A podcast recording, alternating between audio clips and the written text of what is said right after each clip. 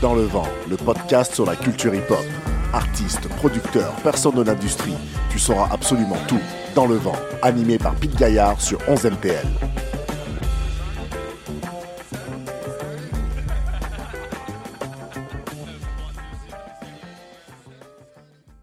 Aujourd'hui, je reçois Gauthier Villette. Salut Gauthier, Salut, salut. ça va? Ça va, ça va, la forme. Cool.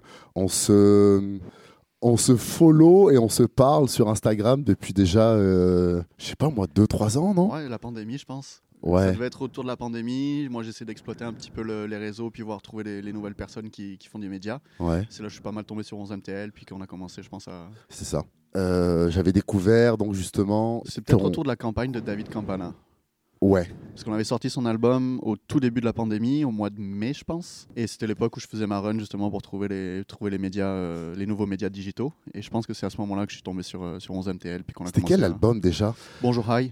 Exactement. C'était le Voilà. premier album de David. Ouais, ouais, ouais, ouais, ouais, ouais. Le, le, le- l'album le plus euh, grand public, on Ouais. va dire un peu, Ouais. parce que hyper productif, toute une série de projets avant et après. Exact. Euh, En solo et en collaboration. euh, je reste encore euh, blessed d'être sur le rien à foutre.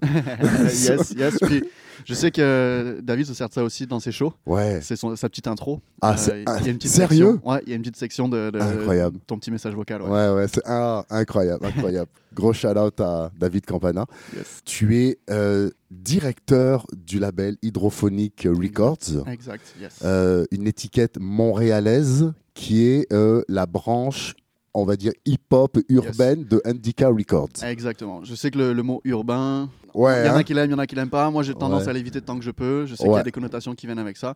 J'ai tendance à dire que c'est le label hip-hop R&B. La Ok. branche hip-hop R&B d'Indica Records. Ok, d'accord. Ça s'est développé il y a combien de temps, euh, Hydrophonic Records? Alors. Parce qu'on en entend parler de plus en plus. Merci. Tant mieux, c'est que ça marche. Ouais.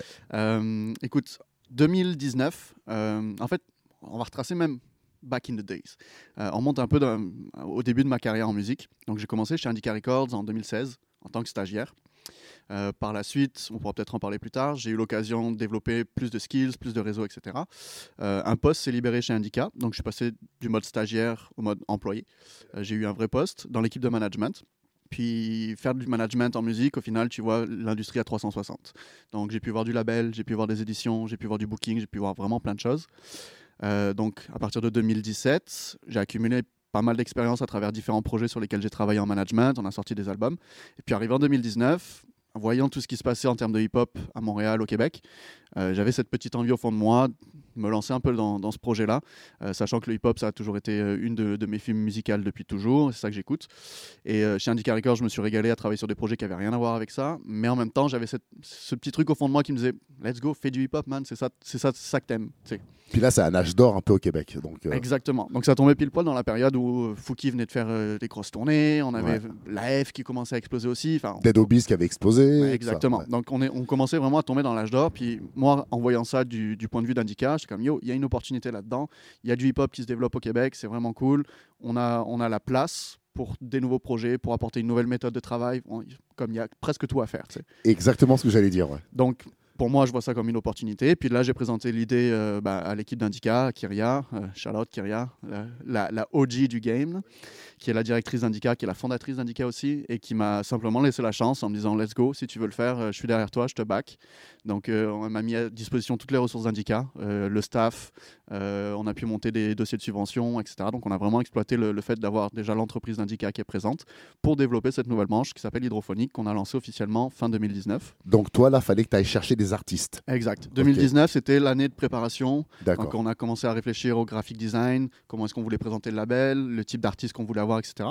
Je commençais à rencontrer des artistes, discuter un peu avec eux. Euh, on a commencé avec Miles Barnes, David Campana est arrivé, Choto Guapo est arrivé, Eltis est arrivé, on a eu Chris Madden par la suite aussi. Donc c'est vraiment en 2019 que j'ai rencontré toutes ces personnes-là. Puis fin 2019, on a lancé les premiers projets. On a lancé un premier featuring entre Miles Barnes et David Campana, qui était la première track officielle sur Hydrophonique. D'accord, ok.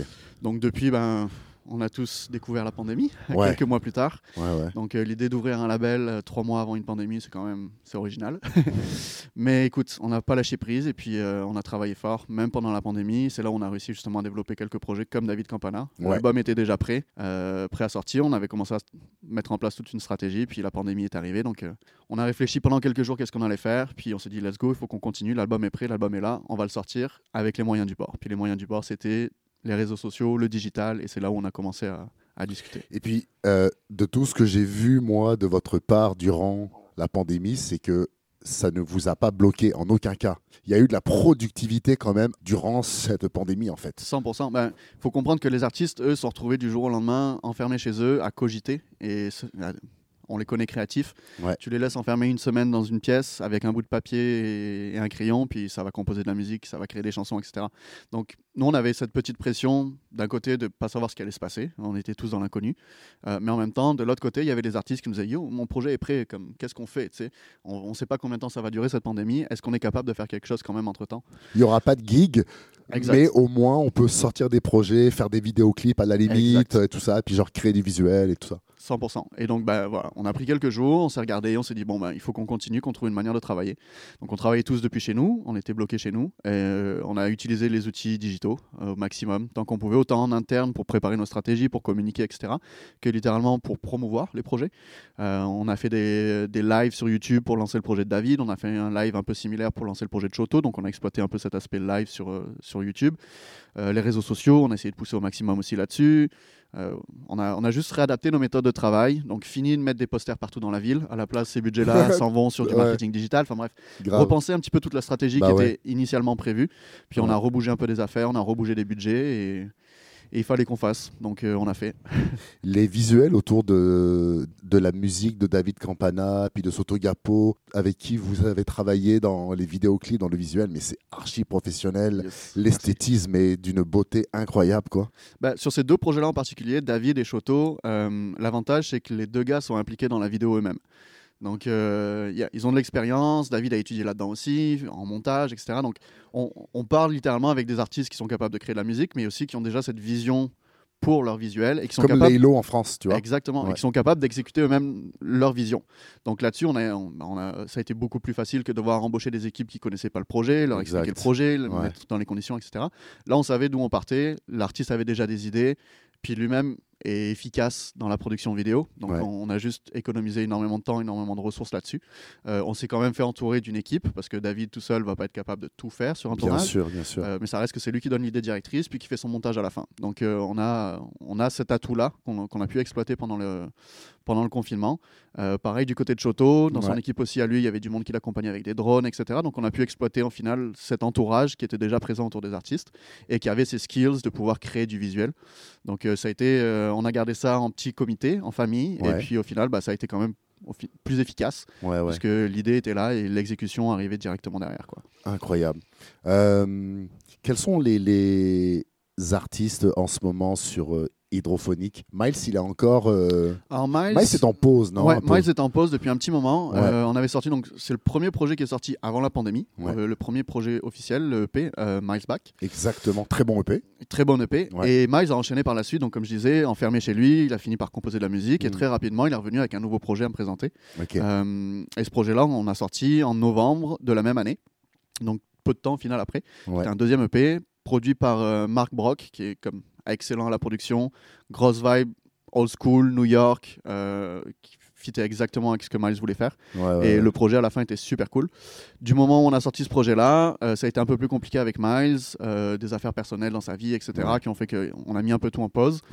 Euh, puis entre-temps, bah, le temps a passé, nous on était bien occupés sur d'autres affaires. Moi j'ai toujours prévenu Miles en lui disant dès que t'es prêt, man, dis-le moi, puis on se remet au travail. Puis je sais que lui de son côté, bah, il a travaillé sur ses affaires, il a fini par trouver d'autres boulots, il s'est lancé dans, dans plusieurs affaires. Et au final, bah, la vie a fait qu'il a continué dans ses, dans ses évolutions professionnelles. Nous on a Continué de notre côté. Je suis toujours super ouvert de pouvoir discuter avec lui puis de- d'écouter sa musique. Je reste un fan. Donc euh, Miles, si tu nous entends euh, et que tu fais toujours de la musique, man, on est là. Ouais, bah ouais, bah ouais. Mais voilà, c'est tombé que bah, on a tous vécu une pandémie euh, d'une manière différente, mais il y en a pour qui ça a été plus difficile que d'autres. Puis Exactement. euh, Miles, au final, dans, ce, dans cet aspect-là, il a eu vraiment des, certaines difficultés. Ok. Et puis nous, on n'a pas voulu lui mettre de pression par rapport à ça. On lui a dit comme prends le temps, man. On est tous en train de vivre des affaires qui sont, qui sont vraiment spéciales en ce moment. Prends le temps, euh, reconcentre-toi sur ce que tu as, ce que as à faire. Puis dès que tu es prêt à faire de la musique, dès que tu sens la créativité à nouveau, ben, let's go, on remet la machine en marche. Quoi. Mais euh, ça n'empêche pas que je lui souhaite tout le meilleur, peu importe qu'il refasse de la musique, avec ou sans nous. Comme out Miles, parce que gros Ouais. fan. Il était très investi dans le travail social et tout. Donc, Ouais, euh, ouais, euh, avec son projet CED, euh, en hommage à, à- à son meilleur ami. ouais. Ouais, il a, il a monté des shows, il a monté des spectacles avec de l'humour, enfin très très très euh, très impliqué de, de ce côté-là. C'est pour ça que je lui tire aussi mon chapeau parce que Bien sûr. autant en termes de création musicale, c'est quelqu'un qui est talentueux, mais à côté de ça, c'est un être humain qui a des valeurs qui sont qui sont qui sont très importantes. Ouais. Puis nous, c'est quelque chose qu'on fait aussi chez Indica Hydrophonique. C'est comme ça qu'on choisit les gens avec qui on veut travailler. C'est pas juste pour la musique, c'est parce que derrière on voit l'être humain aussi, puis les valeurs de cet être- être humain-là. Mm. Et c'est important pour nous de travailler avec du monde qui est sur la même longueur d'onde que nous, qui défend, qui défend les, les mêmes choses dans la vie au final. Et euh, travailler avec Miles, ça a été super excitant de ce côté-là aussi parce qu'il était plein de projets, plein d'idées dans, dans la tête et euh, toujours, euh, toujours willing de pouvoir discuter puis de mettre ça en place. Bah ouais. Donc bah, pareil, de, ce côté-là, Miles, si tu nous écoutes, on est toujours là. Puis si tu as besoin d'un coup de main sur quoi que ce soit, Ouais. let's go. Bah ouais.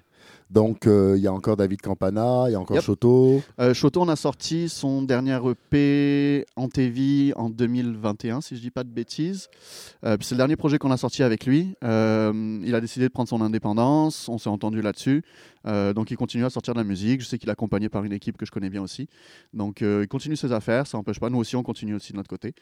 Euh, actuellement, actif sur, euh, sur Hydrophonique, on a sorti le projet de LTs Oui, oh. bah, il y a quelques mois. Incroyable. Studio Blue. Studio Blue, exactement, euh, qui est ma fierté du- de, de l'année 2022 euh, en termes de production. euh, pour le moment, ça reste le top de ce qu'on a réussi à faire chez Indica, avec le- les musiciens, les instruments et toutes les, toute la, la- la musique organique qu'on a réussi à créer autour de ça. Moi, Une vingtaine de musiciens qui ont joué là-dessus. Exactement. Qu'est-ce que ça a dû être dur à coordonner tout ça? C'est une certaine affaire. ouais. Les Ça séances d'enregistrement et tout ça pour tout le monde. Ça a été long parce que le projet initial, on s'était parlé de ça euh, fin 2020, je pense, euh, avec Lee. Donc le temps de mettre en place tout ça, que lui Ah ouais, quand à- même déjà, 2020. On a travaillé longtemps là-dessus, puis au final, c'est pour ça qu'on est content du résultat, parce que musicalement, euh, c'est une satisfaction. Euh, je suis content du temps que ça a pris, et puis de, de- de l'énergie qu'on a dépensé là-dessus, parce que ça valait la peine. Et en effet, ouais, organiser des sessions comme ça, puis même une fois que les sessions sont terminées, l'enregistrement, tout ça c'est fait, euh, bah, il faut recontacter les gens pour pouvoir valider les split sheets, pour euh, les crédits de tout le monde, etc. Puis quand tu travailles avec une vingtaine de personnes sur un projet similaire, bah, ouais, ça prend de la patience, du courage, parce qu'il faut aller, faut aller recontacter tout le monde, des fois en DM sur Insta, des fois par téléphone, des fois par email, des fois les gens sont plus là. Exact. So, ouais. Mais ce qui fait que sur scène, il est en formule réduite un peu, non? Alors, il y a plusieurs formules, euh, parce qu'au final, Lee a quand même pas mal d'expérience, même à l'international, sur scène. Euh, donc, il est capable de voyager avec un setup assez facile, avec deux ou trois musiciens. Mais l'idéal pour lui, ça reste le full band. Euh, on a eu la chance l'année dernière de faire un show euh, au Festival de Jazz de Montréal. Incroyable. Mais Puis oui, mais en ce show-là- qu'est-ce qui fit tellement là-dedans, c'est clair. Exactement. Donc, ce show-là, sur scène, je pense qu'ils étaient sept musiciens, plus Lee. Donc, c'était full band. Ouais. Puis, c'est là où on a le, le- le meilleur de la qualité de- Ouais. du produit Studio Blue, puis du, de- du projet euh, LTs. Ouais, c'est quand il y a tous les musiciens qui sont là parce que c'est cet aspect jazz, cet aspect jam de musiciens qui est vraiment cool. Et euh, autant il est capable de performer son album avec un ou deux musiciens qui l'accompagnent, setup facile, que de faire vraiment quelque chose de plus gros. là. Incroyable. Donc c'est ça, on a LTs là-dessus. Euh, on a sorti DJ Killajo aussi, euh, une DJ qui a des années d'expérience en scratching, qui, a- qui est passée à travers des, des programmes et à travers des, euh, des compétitions de scratch, etc., qui a comme développé pas mal de, de contacts là-dedans et son réseau depuis de nombreuses années maintenant. Donc toujours côté hip-hop, on voulait avoir cet aspect à la fois féminin, puis surtout moi ce que, je- ce que je voulais c'est le côté DJ. Bien sûr. Donc elle fait de la production puis elle DJ, donc elle fait des shows, mais en même temps elle travaille avec des artistes en, en studio également. Euh, donc c'est une grosse fierté aussi d'avoir travaillé avec elle là-dessus. On réfléchit, euh, elle, elle continue de produire de la musique, donc euh, quand le temps sera là et que on- les étoiles sont alignées, on pourra continuer à se reparler de tout ça. Sinon, qu'est-ce qu'on a sorti? On a sorti Chris Madden l'année dernière, Ouais. projet anglo. Pareil, le gars en freestyle, incroyable. Ouais. Il, faut, il faut prendre la- le temps de découvrir ce gars-là en freestyle. C'est bars on bars. Super cool projet. Euh, puis je pense que c'est ça, c'est le tour. Mais David Campana qui prépare des nouvelles affaires pour cette année. C'est sûr. C'est sûr. Euh, Puis voilà. hein. c'est déjà pas Incroyable. Bah oui, oui, oui, oui. Ok, retournons un petit peu en arrière. Donc, euh, tu viens de Marseille. Mhm. De la région de Marseille. De la région de Marseille. ça, parce que- Nous, on a l'habitude de dire qu'on est Marseillais, Ouais. mais on n'est pas vraiment Marseillais. Je viens d'un petit village qui s'appelle Pélissane. Euh. Charlotte Pélissane. Euh, c'est 30 minutes euh, de route pour aller jusqu'à Marseille. Donc ça reste que pour nous, c'est Marseille. Euh, Bah oui. Mais le, le code postal est différent. Moi, je viens de pas très loin, je viens de Grenoble. Donc, Yes. donc tu as fait. tu es donc diplômé d'un Bachelor of Science en communication avec une spécialisation en relations publiques et en entrepreneuriat pardon, Exact. de la Western Carolina Université. Donc, euh, quand tu fais tes études en France, je pense que tu fais ton lycée en France, là tu passes ton bac, Exact. ouais. euh, classique euh, comme on a tous fait. Et là, euh, qu'est-ce qui te fait aller aux États-Unis? Bah, j'ai toujours eu cette envie en fait. Même en grandissant, avant même d'arriver au lycée, on est tous influencés en France par la culture américaine, nord-américaine en général. Donc quand on regarde les films, quand on regarde les séries, on écoute la musique, enfin bref, on est juste infusé dans ce, dans ce milieu-là. Puis pour beaucoup de jeunes Français, c'est un rêve de pouvoir s'expatrier, notamment aux États-Unis, puis d'aller découvrir cette, cultu- cette culture-là sur place. Moi, je savais dès le départ que j'avais envie de quitter la France, d'aller découvrir autre chose, et puis de prendre cette expérience-là. Euh, entre-temps, donc j'ai passé mon bac euh, en France et il fallait prendre une décision, savoir qu'est-ce que je voulais faire de ma vie après ça. Donc euh, moi, la passion que j'avais à l'époque, c'était l'aviation. Euh, mon but, c'était de devenir pilote de ligne. Donc euh, j'ai cherché une école qui pouvait m'accepter là-dedans, avec un programme orienté vers l'international aussi. Donc en France, on a l'ENAC, qui est l'école nationale de l'aviation civile, qui permet d'avoir un cursus assez rapide pour devenir pilote de ligne. Mais qui théoriquement t'oblige à rester en France, tu signes avec Air France d'avance et tu es obligé de faire tes années là-bas. Moi, c'est pas ça que je voulais. Ce que je voulais, c'était pouvoir m'exporter. Et donc, j'ai trouvé une école qui s'appelle Schema à Nice, plus précisément à Sophie Antipolis, entre Nice et Cannes. Et cette école-là offrait des programmes à la fois scientifiques, à la fois business, qui mélangeaient donc l'aviation avec donc l'aspect technique de l'aviation, Ouais. comment piloter un avion, avec le côté business de l'aviation, donc comment gérer une compagnie, comment gérer un aéroport, etc. Donc cette école-là m'a super excité. Euh, le programme était 100% en anglais, donc c'était déjà une préparation pour pouvoir justement aller à l'étranger. Et je le savais dès le départ qu'il il y avait un échange prévu euh, dans le cursus. Donc je faisais deux ans en France dans cette école-là et deux ans dans une université partenaire à Ah, l'étranger. ok, ouais, ouais. Donc de là, Un échange. Exactement. Ouais. De là, c'est pris la décision de partir aux États-Unis. J'ai choisi Western Carolina, euh, qui avait un programme en, en marketing, parce que j'ai fini par quitter cette idée de devenir pilote pour me reconcentrer sur des affaires de marketing, de communication, d'événementiel. C'était ça aussi qui me plaisait dans la publiques. vie. euh, ouais, Exactement. ok. Donc de là, bah, j'ai eu l'opportunité de partir euh, en échange de mon université française vers Western Carolina University, où j'ai terminé mes études, où j'ai gradué, et, et voilà, où j'ai eu la chance de, bah, de faire euh, la moitié de mon parcours universitaire là-bas. quoi. Ok. Puis à ce moment-là, il y avait aussi la question de est-ce que je retourne en France 100%. ou est-ce que euh, je viens euh, bah, ou est-ce que je vais ailleurs? Exactement. Aller ailleurs, je t'avoue que j'ai même toujours cette idée qui me trotte dans la tête. Je suis pas, je suis pas fixé de nulle part. Ouais. Euh, quand j'ai terminé mes études aux États-Unis, euh, pour une affaire de visa, il fallait que je rentre en France de toute façon. Mon visa Ouais. étudiant était expiré, donc je pouvais pas rester. J'aurais pu étendre sur un visa pour travailler, mais c'était toute une procédure co- compliquée, etc. Entre-temps, pendant que j'étais aux États-Unis, j'ai eu l'occasion de pouvoir venir au Québec plusieurs fois, euh, puis de découvrir le Québec.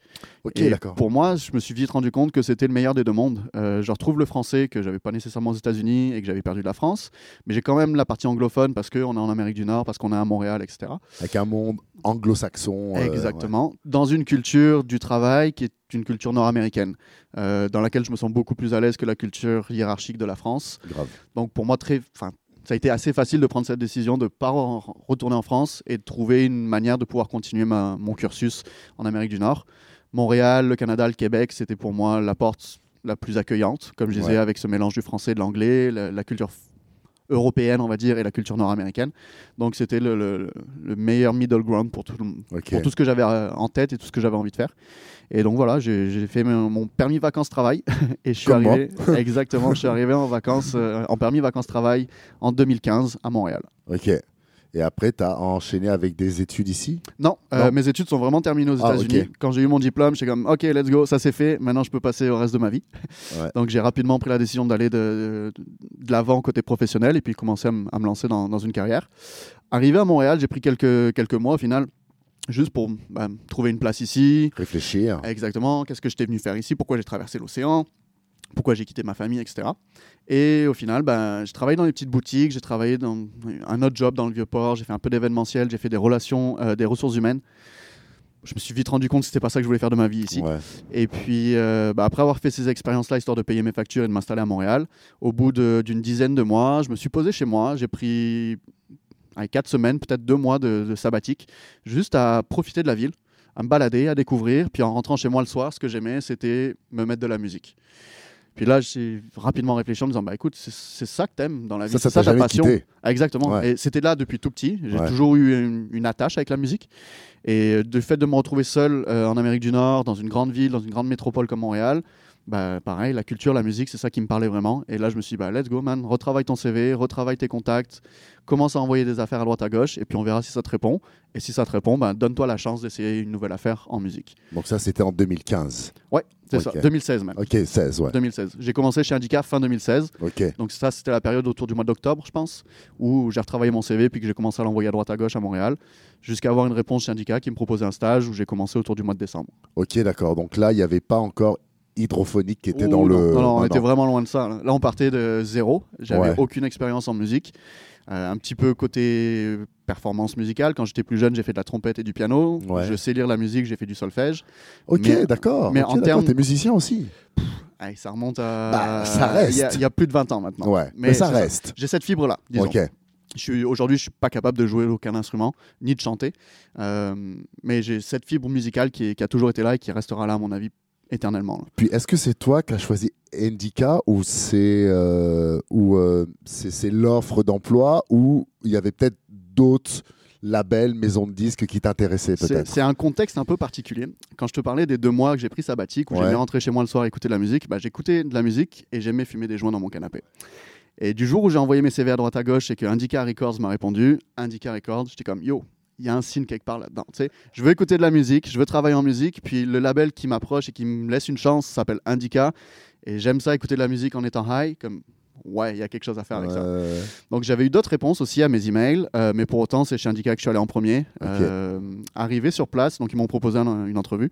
Arrivé sur place, euh, je rencontre Sarah Dandan qui travaille oui. aujourd'hui à la Socan. Ben oui, mais j'ai. euh, Et- Attends, attends, mais on va faire une petite aparté. Yep. J'ai fait mes études en en arc avec elle. Bah, en fait, on a eu des cours ensemble Cool. euh, à l'UCAM en animation recherche culturelle. Je savais même pas. Le monde est petit, man. Je savais même pas. Ouais.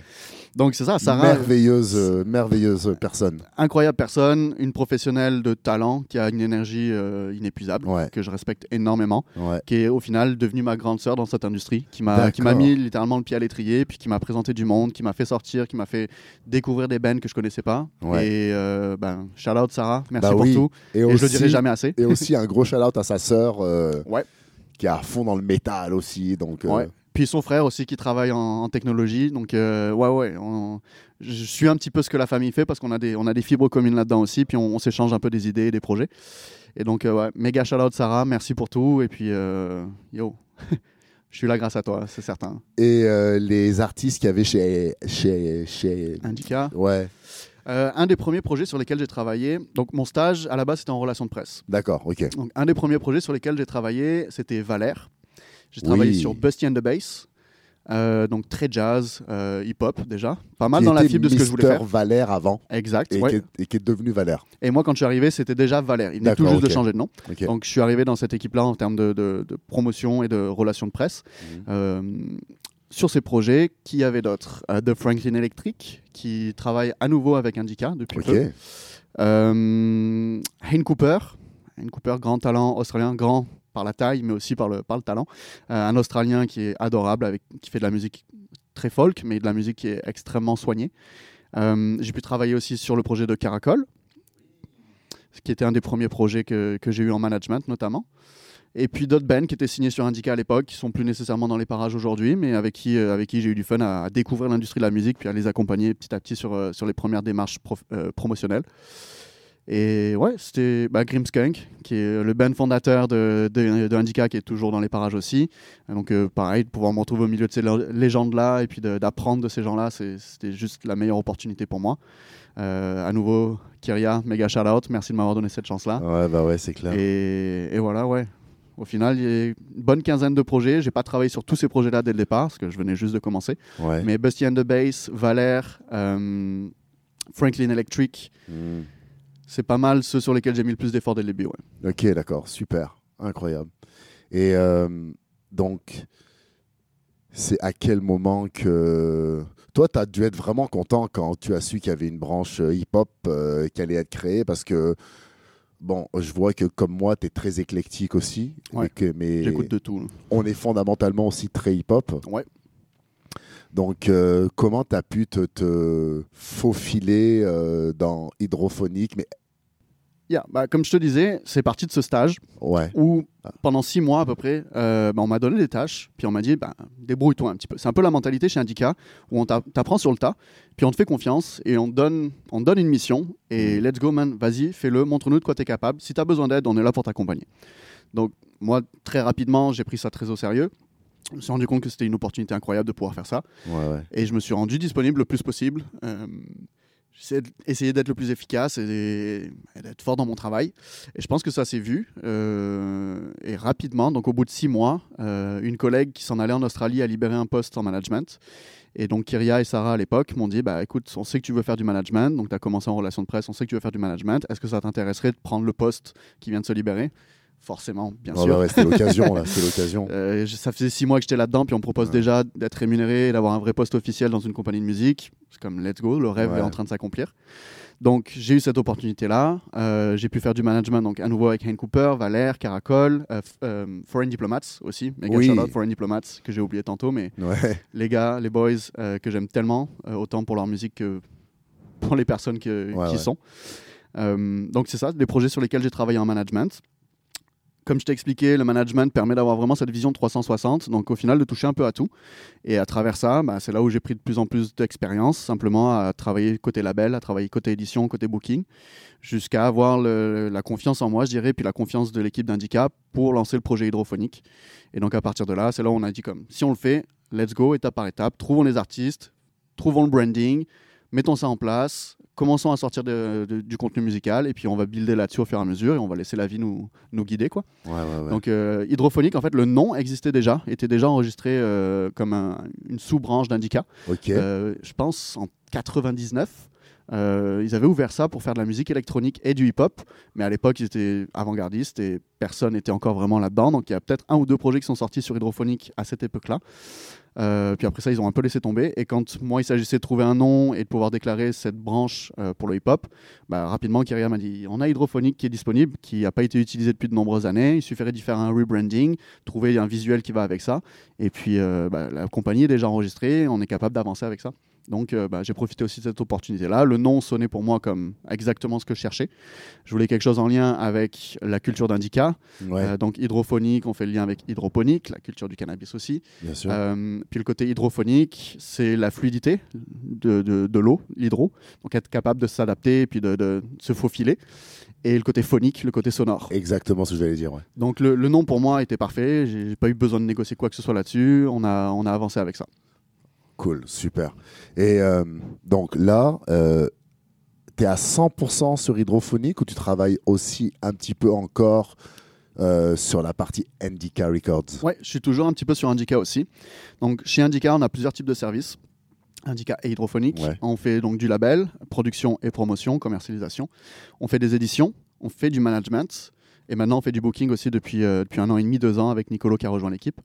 Et euh, côté management, je suis toujours impliqué sur des projets qui sont signés sur Indica. Donc, je, suis- je- je suis toujours dans les parages. On- le bureau d'Indica, c'est aussi le bureau d'hydrophonique. L'équipe d'Indica, c'est aussi l'équipe d'hydrophonique. Ah ok, d'accord. Donc c'est simplement un branding différent pour de- un style, un genre de musique qui est différent, mais c'est la même équipe. Donc c'est euh, plein de gens qui sont super forts à être multitask en eh, fait. 100%. C'est incroyable. Même plus que ça. Ouais. C'est- fou le, le travail, l'énergie qui est dépensé sur les deux projets, Indica et Hydrophonique. Puis merci, euh, merci à toute l'équipe aussi de m'avoir accompagné là-dedans et de continuer à m'accompagner là-dedans parce que c'est c'est un honneur pour moi de travailler avec ces gens-là. Bah oui. Des gens qui sont super bright, super smart, qui sont motivés et qui ont envie de pousser de la musique indépendante. Donc euh, pour moi, c'était l'équipe de rêve et ça tombait parfaitement de pouvoir faire ça avec, euh, avec l'équipe d'Indica. Donc je suis toujours impliqué sur des projets Indica. Euh, je mets aussi un peu mes, mes, compétences de marketing à disposition. Quand il s'agit de faire de la publicité digitale, je suis impliqué aussi. Euh, côté management, donc on a, on a une artiste qui s'appelle Carline, sur laquelle je suis impliqué en management, qui est signée sur Indica. Euh, donc ouais, je suis toujours dans les parages aussi. Et puis euh, les artistes d'Indica, quand ils viennent au studio, ben, vu que moi je suis dans les parages aussi, on se rencontre, on passe du temps ensemble. Puis je me, je me trouve autant impliqué sur des affaires d'hydrophonique que des affaires d'Indica. Ouais. C'est juste que dans le day-to-day, ma job, c'est vraiment de me concentrer sur des projets comme David Campana Ouais. et, de, et de pouvoir développer ça. Je pense aussi à Leila à l'instant, euh, Ouais. Leila Lanova, Oui, Big oui, qu'on a, qu'on a travaillé l'année dernière, euh, qui a des nouveaux projets qui s'en viennent aussi. Donc, euh, ouais, être capable d'être disponible pour ce volet-là hydrophonique hip-hop, tout en restant disponible aussi pour le reste de l'équipe d'Indica, en fonction des besoins qu'ils peuvent avoir et, et de ce que je peux leur apporter. Là, pour l'été 2023, là, vous êtes prêts, là, non? On est prêt, Vous on avez attend. sorti les dents, là, pour les Ouais, ouais, ouais, festivals, les shows. Bah, on a sorti euh, les dents déjà depuis l'année dernière, hein, depuis Ouais, que ça ouais, a réouvert et qu'on savait qu'il y avait à nouveau l'opportunité de performer. Là, c'est reparti, là. C'est reparti. Et puis déjà l'année dernière, on a eu quelques belles opportunités. Leïla, David, les deux ont pu jouer au Franco. Euh, Il y a eu des spectacles. Enfin bref, on, on a vraiment essayé d'être à nouveau présent euh, depuis que c'était ouvert. Et là, euh, depuis qu'on a Nicolo aussi qui travaille fort sur le booking, bah, c'est certain qu'on a de plus en plus d'objectifs et qu'on essaie de booker de plus en plus, d'affaires. Euh, après, on va pas se mentir, il y a un contexte aussi de compétition. C'est pas parce qu'on est là et qu'on pitch nos artistes qu'on a nécessairement les spots. Donc, euh, parfois, on pitch des affaires et on a des réponses négatives. Donc, ça, c'est simplement la, réalité de, de- ce qu'on fait de l'industrie. Et euh, on essaie de tirer notre épingle du jeu. Et puis, malgré tout, même si on a des refus à droite, bah, on essaie d'aller à gauche et puis de, de- de trouver d'autres opportunités. Et dans le cas où ça marche pas, bah, on essaie de produire nous-mêmes nos affaires. Si, si je me trompe pas, avec David Campana, il y a aussi euh, des perches qui ont été lancées avec la France, non? Ouais, bah, David, Laila aussi, notamment. Les deux étaient présents sur le projet de Latitude 45 qu'on a fait l'année dernière. Exactement. qui nous a permis justement de créer ce pont entre la France euh, et le Québec, entre Montréal et Lyon plus précisément, Mm. pour la latitude 45, la le 45e euh, méridien, si je dis pas Ouais. de bêtises. Exactement. Euh, et donc l'idée c'était ça, c'était de créer un, un projet en collaboration avec nos amis lyonnais et de pouvoir faire un échange autant musical que spectacle. Donc on a des Lyonnais qui sont venus performer à Montréal et on a envoyé une délégation de Montréalais à Lyon. Et euh, bah, à travers ce, ce projet-là notamment, David a pu euh, bah, se rendre à Lyon, performer. Ça tombait l'année dernière qu'il y avait le festival Mama quelques jours après, donc on est monté ensemble à Paris, on a fait du démarchage professionnel. Donc ouais, David a déjà un, un orteil euh, en France. Il, y a- il reste encore énormément de travail à faire, on va pas se mentir. Bien le sûr, Québec reste une priorité, on a besoin de fonder des affaires solides ici pour pouvoir s'exporter par la suite. Euh, mais ouais, David est nécessairement intéressé par ce marché-là. Euh, en musique francophone, en hip-hop francophone, ça reste le plus gros marché, donc forcément qu'on le regarde. Euh, et puis il y a déjà des contacts qui ont été faits, autant avec des artistes que des compagnies avec qui moi j'essaie justement de pitcher le projet David Campana depuis le début. Donc c'est peut-être pas encore le bon timing, mais en tout cas les gens sont au courant. Puis moi j'essaie de continuer à développer ces relations-là avec, avec nos amis français. Et ouais, ça reste, ça reste un bel objectif. Et dès qu'on peut y aller, c'est Bah ouais. volontiers. Là. tu sais, quand on suit la scène rap au Québec, juste comme fan, Yep. on s'aperçoit qu'ils commencent à nous considérer. Exact. Euh, ils commencent à avoir un œil sur nous. Mhm. Sur Instagram, on le voit. euh, bon, bref. Moi, je le vois aussi beaucoup d'un point de vue de médias. Euh, donc, ils commencent enfin à nous considérer. Euh, vous, dans l'industrie, vous devez le voir de plus en plus, ça. Ouais, clairement. Dans, Bah, on a des, des- en fait, on a des exemples. dans des échanges de courriels, euh, ça doit être de plus en plus. euh, euh, comment dire ben, les, les, les, les, les connexions doivent se faire de plus en plus, ou alors du moins la- les, les prises de contact, déjà Ouais. du moins. Ben, ça déjà. Dans l'industrie, je dirais que le, le plus difficile, c'est pas nécessairement la prise de contact. Parce que envoyer un email ou trouver un numéro de téléphone, honnêtement, c'est à la portée de tout le monde. Mais tu sais, avoir une conversation ou un échange. Exact. Dans ce cas-là, il faut essayer de trouver quelque chose qui va intéresser le parti d'en face. Donc, il faut essayer d'avoir d'avoir un- une conversation qui va apporter quelque chose sur la table et pas simplement de demander Hey, les amis français, on est là, le Québec, pensez à nous. Non, non, il faut qu'on leur apporte quelque chose aussi, il faut que ce soit un échange. Donc, de là, c'est comment est-ce qu'on peut monter des projets ensemble où on vous aide à venir exporter des projets vers le Québec et puis nous, on exporte des projets vers la France et on essaye de se rendre des services comme ça. On se rend compte, puis moi je me suis rendu compte l'année dernière, littéralement avec le projet Latitude 45, que ça peut se faire. Si, si on met les efforts au bon endroit avec les bonnes personnes, les gens qui sont suffisamment motivés, on est capable de le faire. C'est de plus en plus réalisable, tu penses? Exact, exact. Donc ça dit pas que, ça veut pas dire qu'on a des résultats qui sont incroyables puis qu'on a qu'on a vendu des milliers d'albums Oui. de Latitude 45. Bien sûr. C'est juste que la porte est ouverte. Et à partir du moment où la porte est ouverte, bah derrière, on fait rentrer le wagon. Mm. Donc cette opportunité qu'on a eue l'année dernière de travailler avec nos amis lyonnais, aujourd'hui découle déjà sur un artiste lyonnais qui s'en vient cette année pour enregistrer son album chez nous, dans le studio, chez Indica. Ok, là, ça commence à être intéressant. Donc là, il y a des relations qui sont de plus en plus solides. Ça permet aussi à David Campana, Leila, Leila Lanova de s'exporter vers la France à travers ce qu'on a pu faire au mois d'octobre l'année dernière, prendre des contacts. Ces contacts-là, une fois qu'on retourne au Québec, ben, on continue de discuter avec eux, puis on, on- on les tient au courant de ce qui se passe, parce qu'on sait que quand on a quelque chose de prêt, ça va être le moment de leur présenter tout ça, puis de voir comment est-ce qu'on peut collaborer ensemble pour Mhm. développer cette affaire-là. Donc, c'est certain qu'on a des exemples aujourd'hui comme des Roger, même Loud. Je vois Rhymes aussi qui s'en va pour une, une tournée en première partie d'un gros artiste français. Je suis comme, ça se passe. Les affaires Là, sont là. là, il revient d'une énorme tournée en Belgique, en France, en Suisse, là, énorme tournée. Je sais pas, je pense une vingtaine, trentaine de dates là au moins. Là. Mhm. Donc c'est ça. C'est bien la preuve que c'est possible de le faire. Bien sûr que c'est des artistes qui ont déjà un bagage euh, avancé, je dirais, par rapport aux artistes avec qui je travaille chez Hydrophonique aujourd'hui. Roger, ça fait des années et des années qu'il est sur la scène et qu'il est déjà entre les deux pays. Euh, Loud, ben, Loud, LLA avant ça, etc. Donc on sait que chez Hydrophonique, on est conscient qu'on a pas du retard, mais qu'on on est en retrait par rapport à ces artistes-là qui ont déjà de l'avance. Mais pour autant, c'est la preuve que si on fait bien les choses et qu'on démarche avec les bonnes personnes, il y a la possibilité d'organiser ces opportunités-là, de pouvoir aller performer en France. Après, c'est certain qu'il faut avoir un minimum de support marketing, un minimum de support faire de la radio, etc. Donc, ça prend d'avoir une équipe sur place qui embarque sur le projet, donc essayer de trouver une licence ou trouver une manière de fonctionner avec une équipe sur place. Mais même sans équipe, on est déjà capable de faire le- les premières étapes et de se rendre sur le territoire pour aller trouver ces équipes-là. Donc, bah, ça prend du temps, on est patient, mais, euh, mais la porte est ouverte et c'est déjà hyper motivant de savoir que c'est possible de le faire. Qu'est-ce qui fait que en ce moment, puis là, quand je dis en ce moment, c'est très euh, relatif, c'est, je sais pas, les, les 5-6 dernières années peut-être, parce que bon, hein, il y a déjà, euh, je pense en 2012-2013, il y avait déjà Dead Obis qui allait en France faire des tournées, tout ça, mais. Puis bon, dans les années 90, on a eu des, des grosses collaborations de Redman avec la FF, tout ça, qui sont un Mhm. petit peu, un petit peu euh, ben, dont on n'entend plus parler, elles sont un petit peu tombées dans l'oubli, tu sais euh, les dogmatiques ménéliques et des choses comme ça. Mais qu'est-ce qui fait que maintenant, c'est un bon moment, d'après toi? Bah- Et que ça se passe pour vrai de plus en plus, en fait L'industrie a évolué sur le digital. Aujourd'hui, Ouais. si tu es basé à Montréal, tu es capable de pouvoir poster tes affaires sur les réseaux sociaux et d'avoir des gens en France ou au Pakistan qui découvrent ce que tu fais. Donc peut-être qu'à une certaine époque où tu étais obligé de passer par des médias beaucoup plus traditionnels, avoir du support à la TV, d'avoir du support à la radio, pour À pouvoir promouvoir exactement pour pouvoir promouvoir tes affaires. Aujourd'hui, tu peux passer à côté de ça parce que tu as les réseaux sociaux qui te permettent de te faire découvrir au monde entier en une fraction de seconde. C'est vrai. Donc je pense qu'il y a déjà une- le, le fait que l'audience française soit capable de découvrir des projets québécois en, simplement en se rendant sur Instagram, comme tout le monde fait 250 fois par jour, Exactement. déjà ça ouvre une porte. Après, euh, bah, il y a le- simplement le temps qui passe aussi, l'expérience qui rentre. Tout ce que les OG ont pu faire dans les années 90, les années 2000, servent aujourd'hui aux artistes modernes à se développer parce qu'ils ont pu faire des choses qui fonctionnent bien, donc on s'en inspire. Puis ils ont fait des choses qui fonctionnaient moins bien, on ne veut pas répliquer les mêmes erreurs.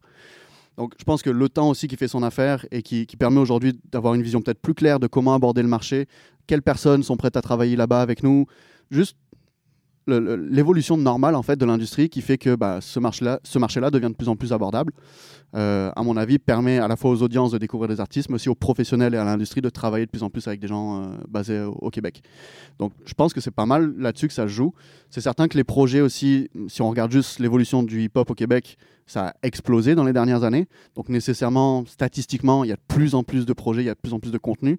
Donc c'est plus facile d'en tirer des bons et d'aller les présenter ailleurs. C'est vrai. Ouais, ouais, ouais. Puis, euh, tu sais, si on regarde, par exemple, euh, les événements de Colombie Events, tous les rappeurs français viennent ici. Exact. Rimka, Niska, Sosomanes, Leto, euh, j'en passe et des meilleurs, euh, j'en oublie euh, mille là, mais Mais T'as Il- des IAM, IAM qui Ouais. sont présents à Montréal depuis Ouais, longtemps, puis qui défendent encore cette ville-là. Quand écouté l'interview de Akhenaton sur euh, 11 MTL, où il dit bah ouais Montréal c'est une ville de cœur, c'est limite la deuxième ville de cœur après Marseille. Oh, c'est parce comme, que- wow, sérieux Wow. Exact. Tu te rends compte que bah, il y a une connexion entre le peuple français, et le peuple québécois, qui facilite les affaires. C'est plus facile de venir au Québec quand tu es français que de partir en Colombie, genre. Donc forcément, c'est déjà une approche beaucoup plus facile. Et en plus de ça, bah, le fait que l'industrie se développe aujourd'hui ici et que les Québécois regardent beaucoup ce qui se fait vers la France, mais que le public pour les artistes français se retrouve aussi au Québec, parce qu'on a, on va pas se mentir, beaucoup de Français qui sont présents au Québec, notamment à. Montréal Ouais, ouais, ouais. bah, nécessairement, tu as déjà une crowd. Je veux dire, quand tu as des milliers d'étudiants français qui viennent étudier tous les ans à Montréal, tu peux remplir des salles juste avec ça. Putain, t'as RK qui arrive ici, c'est plein à craquer. Bah ouais. Donc si à ça fou. tu rajoutes les Québécois du Québec Ouais. qui commencent à s'intéresser de plus en plus à la, à la musique française et qui se reconnaissent dans le rap français, bah forcément tu remplis tes salles, tu fais des supplémentaires et Tiakola le week-end dernier qui fait deux MTLUS back-to-back. Exactement. Yeah, Ouais. c'est possible, man. Ouais, ouais, ouais. C'est incroyable. Euh, on parlait tantôt de, de multitasking et Mhm. de, de- du, du staff de NDK et de Hydrophonique qui travaillent vraiment ensemble sur plein de projets différents. Mhm. Toi, tu t'es dit, bah, je vais pas m'arrêter là. Euh, je vais encore faire autre chose parce que les semaines n'ont pas l'air d'être assez occupées. Et il y a le projet Moonshine. Yes, Moonshine. Euh, Est-ce que tu peux nous présenter euh, le projet Moonshine et surtout, euh, j'ai- j'ai- j'aimerais ça que tu précises le côté euh, politique et engagé de Moonshine. Donc, Yep. qu'est-ce que Moonshine? Alors, Moonshine, c'est. Alors, moi déjà, on va rendre les, les- les- les couronnes au vrai, euh, au vrai chef. euh, shout out Félix, shout out Pierre, shout out Hervé, euh, Steven, les vrais OG qui sont là depuis toujours, qui ont créé Moonshine. Moi, je me suis. Comme, je me suis Greffé. rattaché, exactement, je me suis greffé à cette affaire-là. Euh, commençant donc en 2017, 2016-2017 chez Indica, je me rends au Franco, euh, donc Franco 2017, et je rencontre un type qui s'appelle Félix, Félix Brochier, qui a travaillé chez Indica avant que j'y arrive Oh, ok. et qui est aujourd'hui, ben, qui, qui fait partie des cofondateurs de, de Moonshine, qui a aidé Moonshine à se propulser et à devenir de plus en plus gros. Puis qui me parle de cette soirée-là, et je me rends compte, en fait, je me suis déjà rendu dans des Moonshine, j'ai déjà, en tant que client, j'ai déjà été dans cette vibe-là, et je sais que j'ai adoré ça. Puis là, Félix me dit, bah, écoute, on cherche du monde pour nous donner un coup de main à la porte, pour pouvoir euh, bah, faire la, la vente des billets, mettre les bracelets, etc. Je suis comme, let's go, ça me tente, j'ai envie, de- moi, de développer des contacts au maximum dans l'industrie de la musique et de Ah oui. l'événementiel, donc oui, j'ai envie de le faire. C'est une belle implication. Exact. De deux, c'est une soirée que je connais déjà. J'aime la musique, j'aime la vibe, j'aime la clientèle. Donc, ouais, let's go, je le fais volontiers. Puis de là, euh, ils m'ont laissé cette chance-là. Et bah, j'ai réussi à, à exploiter un peu ce filon aussi, à me rendre à nouveau disponible et, et professionnel au maximum.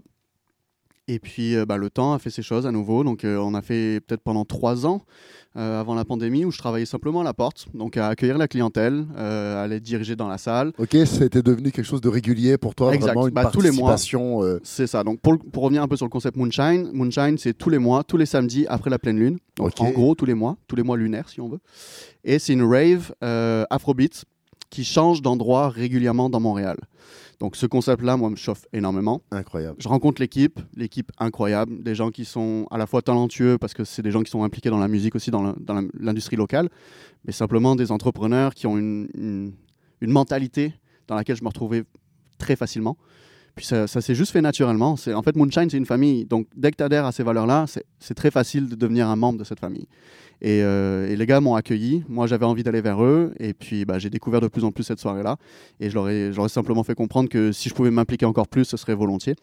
Et il y a à peu près un an, un an et demi peut-être, ils m'ont proposé de prendre un peu plus de responsabilité Waouh, et super. de devenir en fait producteur des événements, coproducteur, parce qu'on est Ah plusieurs à ouais, travailler sur le- carrément là, genre, euh, tu, tu, tu passes de, de, de, de travailler à l'accueil euh, à vraiment la production d'événements. Ouais, il faut savoir aussi, Moonshine, on fait ça très roots. Ok. Donc c'est une famille, on s'arrange il n'y a pas nous. trop de hiérarchie, c'est Ah, ça clairement pas. Ouais, ouais, Euh, ouais. on sait qui sont les boss, on sait qui sont les OG, qui a Bien fondé, sûr. on sait qui sont les artistes aussi, qui ont leur place, euh, leur place spécifique dans Moonshine. Ok. Donc on se respecte tous les uns les autres par rapport à ça. Mais à côté de ça, la main d'œuvre qui peut venir, et puis- qui peut donner un coup de main, si tu es dispo et que tu peux, que tu peux venir, man, viens avec nous, puis on va avoir du fun en même temps. genre.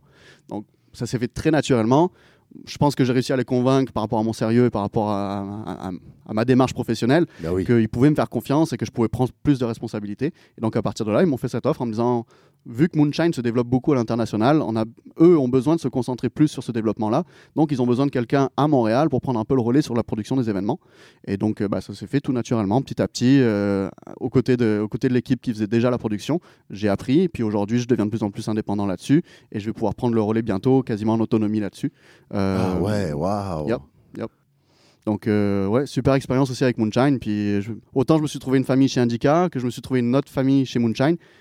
Mais il s'avère que les deux familles sont déjà liées. Donc, c'est juste naturel. Puis, je t'avoue, moi, dans tout ça, je me trouve très chanceux.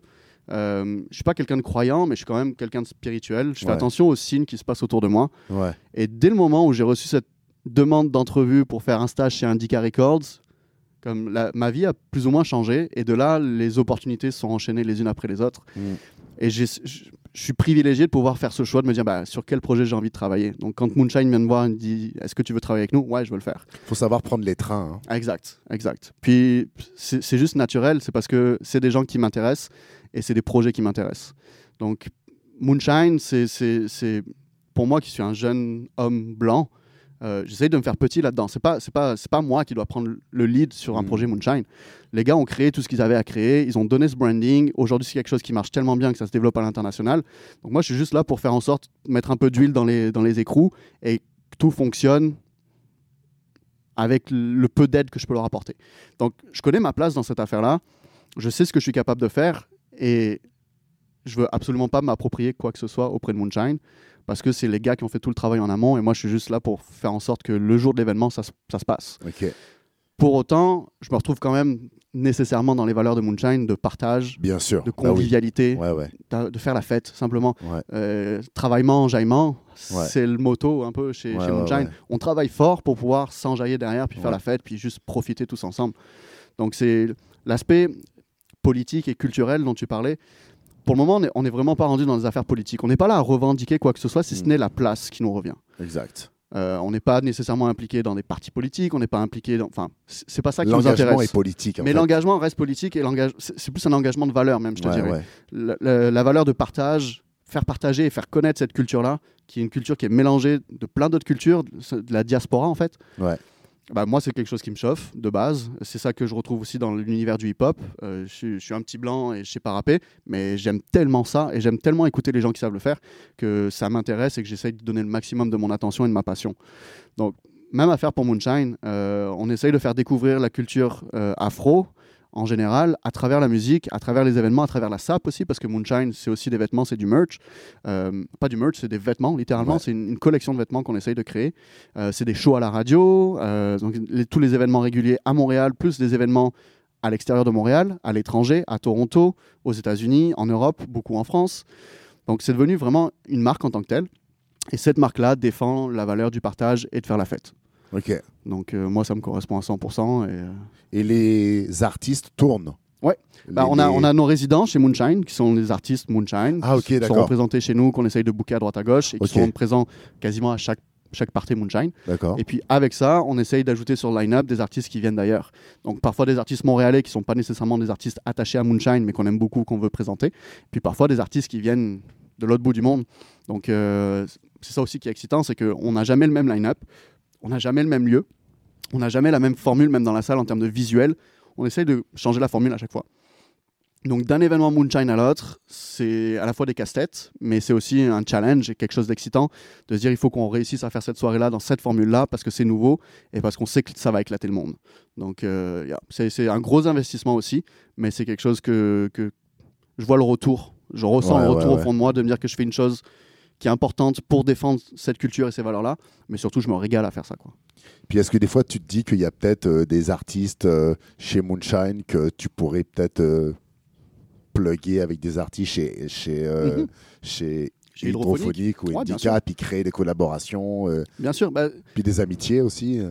On est déjà tous amis, on est déjà Ouais. tous une grande famille. Quand je parle des affaires qu'on fait chez Indica à Moonshine, ils sont, ils sont au courant de ce qu'on fait. Ouais, Puis quand je parle de ce qu'on fait à Moonshine chez Indica, ils sont aussi au courant de ce qu'on fait. ouais, Il y a des gens qui travaillent chez Indica aussi aujourd'hui avec nous, que j'ai réussi à intégrer dans Moonshine et qui travaillent avec Moonshine aussi. Ah, ok, c'est cool Ces, ça. ces liens-là sont de plus en plus forts Ouais. et, et on se retrouve pour les mêmes raisons au final parce Ouais, qu'on ouais. aime la musique, on aime faire la fête et qu'on aime cette, euh, cette atmosphère de travailler dans une convivialité, dans une bonne ambiance. Euh, donc ouais, le, le lien se fait très facilement et les gars de Moonshine sont au courant des projets sur lesquels je travaille. Euh, les gars avec qui je travaille chez Hydrophonique sont au courant que je fais Moonshine aussi. Et il y a déjà des, des- des affaires qui sont pluguées. Euh, Je pense à Kizaba, qui est un des percussionnistes qui vient régulièrement sur Moonshine, qui travaille en ce moment avec des artistes euh, hydrophoniques donc, pour ajouter des lines de drums et des affaires comme ça. Euh, Il y a des affaires aussi des gars de Moonshine, parce qu'ils font Moonshine, mais ils font pas que Moonshine. Ouais, ouais. Euh, des projets que eux développent de leur côté, dont ils me parlent régulièrement. Puis pareil, s'il y a des choses qu'on peut faire ensemble, let's go, man, prenons Ouais, cette chance-là, faisons-le. Donc dans la collaboration toujours, puis dans l'idée de pas juste moi je vais aller chercher quelque chose c'est toi, mais qu'est-ce que je peux t'apporter moi en échange. Ouais, oui. Donc euh, ouais, nécessairement il y a des choses qui se font déjà, il y a d'autres choses qui vont se faire par la suite, c'est sûr. Et puis euh, au plus je peux mélanger les deux, moi ma job est encore plus facile parce que je suis déjà au milieu de tout ça. Quoi. Bah ouais, bien sûr. Comment tu vois la, la montée en puissance de, de toutes ces structures indépendantes et qui se montent euh, de plus en plus face aux au gros Warner, au gros, euh, au gros Sony, par exemple. No, no hate pour les majors. Bien sûr, bien sûr, Ils mais font c'est ce qu'ils font. C'est une game différente et je respecte tout Ouais. à fait. C'est- une mentalité particulière Parce qui n'est sont pas nécessairement la mienne. début, tu vois. Ouais, puis qui, heureusement qu'il y a des majors aussi. Ouais. C'est eux qui ont les moyens de pouvoir développer la musique à l'international puis de présenter autant d'artistes de qualité que ce qu'on est capable de découvrir sur Spotify aujourd'hui. Mais il y a une montée en puissance. Mais y a une, et heureusement qu'il y a une montée en puissance parce que ben, moi je défends le côté indie là-dedans. Ouais. On travaille, hein, on collabore parfois avec, euh, avec les majors, mais ça n'empêche pas que Indica c'est un petit label indépendant. Exact. Hydrophonique, par conséquence, la même chose. C'est vrai. Moonshine, pareil, c'est des gars qui sont rejoints un, un jour dans, un, dans une cuisine puis se sont dit let's go, on va mettre de la musique puis on va faire la fête. Ouais. Ce truc-là a grossi. Et moi, c'est ma motivation.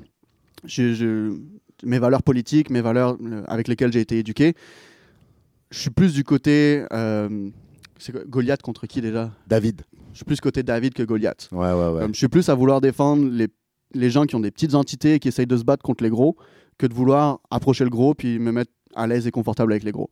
Donc, moi, je vois ça comme c'est génial ce qui se passe en ce moment, que chacun soit capable d'avoir les outils grâce à Internet, grâce à simplement les outils digitaux, clair. de pouvoir monter son propre label, de pouvoir faire ses propres spectacles, de pouvoir euh, organiser ses propres soirées. Man, on a tout- tous les outils sont entre nos mains, tout est disponible.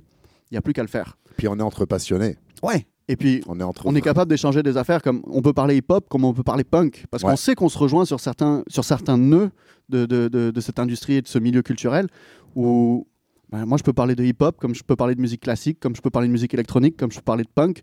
Et je sais que tous ces univers-là, c'est souvent des univers qui viennent un peu de l'underground, que ce soit la musique électronique, que ce soit le hip-hop, que ce soit le punk, que ce soit la musique afro. So, ouais, c'est peut-être quelque chose qui est intrinsèque à mon caractère et qui fait que je suis naturellement poussé vers ces affaires-là. Mais moi, ça me régale de voir que, déjà, moi, que je suis capable de pouvoir euh, développer mes affaires, puis qu'on me donne la chance de le faire, et puis de voir d'autres entités qui se créent à, à droite à gauche, même Ah. niveau média. Bah oui. Je pense à vous, euh, Bah le travail que vous faites de- déjà depuis de nombreuses années chez 11 MTL. Je pense à des cultures aussi qui Ouais. fait du, du gros Grave. travail. Bah oui, à Comme- fond. Tout ça, c'est des structures indépendantes qui sont montées les unes après les autres parce qu'on se rend compte qu'il y a un besoin. Ouais. Il y a un besoin de pouvoir partager. Et partager une culture qu'on ne peut pas retrouver aussi facilement qu'on aimerait. Donc, c'est pas quelque chose qu'on va avoir sur la TV, qu'on va avoir partout euh, mis en avant à la radio, dans les magazines. Mais cette culture-là existe quand même. Alors, comment on la partage? On la partage entre des êtres humains, simplement. Puis entre des gens qui sont passionnés et aussi des connaisseurs Ouais. de cette culture-là. Parce que nécessairement, quand tu te retrouves dans ces milieux, bah, ça- les gens qui t'entourent, ça devient vite tes amis. Tu Ouais, partages une passion commune. Euh, je préfère passer des soirées avec ces gens-là et aller boire des coups jusqu'à pas d'heure que de me casser la tête avec des gens, parfois même no shame ma famille, mais imaginons quelqu'un de ma famille qui m'embêterait. Je suis comme, non, je préfère passer du temps avec des gens avec qui je vais écouter de la musique que de passer Ouais. du temps dans des dîners de famille. So, je pense que ça vient de mon caractère et que c'est comme ça que j'ai développé un peu ma carrière et mes activités. D'auto-entrepreneurs aussi. Auto-entrepreneur 100%, grâce notamment à la chance que j'ai eue de pouvoir faire mes études aux États-Unis, d'avoir une partie de mon cursus là-dedans, qui m'ont qui m'ont donné un peu les petits outils pour pouvoir être capable de me lancer, en tout cas d'avoir la confiance pour me lancer. Et, euh, et ouais, donc au plus il y a d'entités comme ça qui se créent, que ce soit en médias, que ce soit en création, en production de musique, que ce soit en spectacle. Man, c'est- pour moi, c'est la relève. C'est la nouvelle vague qui va prendre la place un jour des grosses entités et des gens qui sont à la tête de ces grosses C'est entités-là. à ça que je voulais en venir. Tu vois, comme Yeah. hier, je suis retombé sur une vieille entrevue euh, d'un 995 où il y Mhm. avait euh, Areno Jazz qui après est devenu euh, Daryl Zoja, qui était Ah. l'un des, des membres, qui disait de. de- C'était à l'époque où ils avaient sorti euh, le deuxième EP en fait. Euh, le premier, c'était La Source. Ouais, c'était la source. Là, c'était la suite, non? Ouais, Et c'est après, ça. il y a eu euh, Paname, je sais plus quoi. euh, Avec euh, le. le, avec- ouais, le storefront, là. la- la Exactement. Et en fait, dans leurs concerts, ils avaient l'habitude, à un moment donné, de mettre un sample de Rage Against the Machine pour vraiment bien euh, faire lever les gens et tout. Et ils parlent d'une entrevue d'une meuf de Libération qui leur dit, euh, euh, qui, bah, en fait, qui, qui, qui, qui, euh, qui, euh, qui croyait que, que ce texte en anglais, c'était eux qui l'avaient écrit. Oh, wow. Puis là, ils étaient offusqués à se dire Putain, mais tu connais même pas Rage Against the Machine, mais c'est pas nous, quoi. C'est Rage Against the Machine, bordel. C'est un, c'est un sample et tout, tu vois. et donc, c'était juste pour parler, et bien sûr, sans faire de généralité, mais souvent dans ces grosses, euh, dans ces gros médias, dans ces grosses euh, structures-là, pas tout le monde est passionné, pas tout le monde est connaisseur, tu Bien vois. sûr. Mais au moins, dans l'indépendant, on sait que les gens qui œuvrent, œuvrent par passion et ils connaissent, tu vois, et Bah. puis ils ont des connaissances. Ils ont été mélomanes avant d'être des professionnels de Mhm. cette industrie, tu vois. Donc que là, euh, tu vois, ils étaient tous outrés, puis euh, puis dire mais putain, mais elle, elle, elle connaissait même pas Rage Against the Machine, quoi, tu vois, alors que c'était dans euh, sa bulle, genre. Exactement, puis qu'elle avait été sûrement. Euh, bah, en fait, qu'elle a eu cette, cette, cette pige là, puis euh, qu'elle y est allée, mais euh, Freestyle. voilà, qu'elle euh, qu'elle aimait peut-être pas le rap, encore moins le, le, le rap métal, euh, tu sais. Bah, c'est sûr que, ouais, comme, comme je te disais tantôt, moi, naturellement, je suis plus attiré par le côté indie, par le côté de créer ses relations humaines avec les gens, Ouais, et peut-être moins euh, intéressé par le côté de faire du gros cash ou d'aller me rendre dans des gros bureaux. Genre, ouais. ouais, c'est excitant. J'aimerais pouvoir faire plus de cash que ce que je fais aujourd'hui, faire Bien plus sûr. de projets, tu sais. Mais, mais c'est pas ça ma, ma- euh, comment dire, mon- ma motivation première. Mm. Si c'était le cas, je serais pas du tout en train de faire ce que je fais aujourd'hui. Exact. Ni chez Indica, ni chez Moonshine, peu importe. Je serais, Tu ferais du marketing ailleurs. là. Exactement. Mais j'ai choisi d'aller dans cette direction-là. Puis c'est pas tous les jours facile, mais c'est stimulant.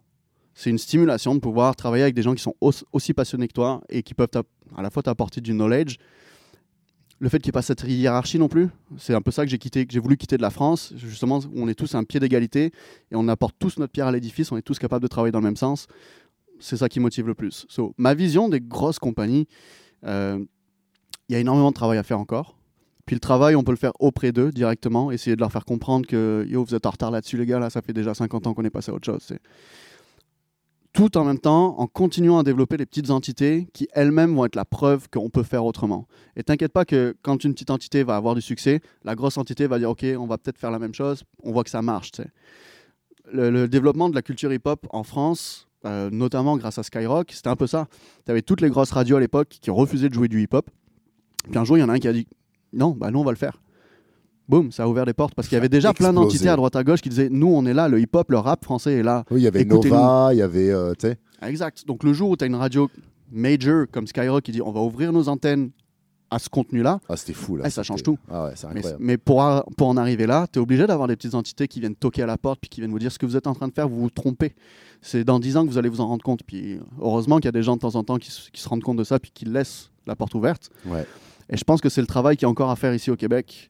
Moi, dès le départ, quand on a lancé Hydrophonique, mon, ma vision des choses, c'était qu'on avait une, une dizaine, voire, voire même une quinzaine d'années de retard sur le marché français en termes de présentation de la culture hip-hop. Que ce soit dans les spectacles, que ce soit dans les médias, que ce soit dans les labels. On est, on est dans ce process-là. On n'est pas encore rendu à devenir le genre le plus populaire du Québec. En tout cas, à Montréal, je pense qu'on n'est pas très loin de ça. À mon avis, il y a une grosse crowd qui est fan du hip-hop, qui est fan de cette musique-là. Puis au plus ça prend, le temps passe et que ça prend de l'envergure, au plus les gens, enfin au moins les gens peuvent se permettre de mettre ça de côté puis se dire non, on va continuer à faire comme avant, ça nous intéresse pas. C'est là, c'est présent, c'est dans ta face. T'as pas le choix. À un moment Exact. donné, il faut que tu t'y mettes. C'est ça. So, yeah, si, si les petites entités sont capables de prouver qu'il y a un public pour ça et qu'il y a du business à faire là-dedans, t'inquiète pas que les grosses, les grosses compagnies elles vont, elles vont s'y mettre petit à petit. Là. Hmm.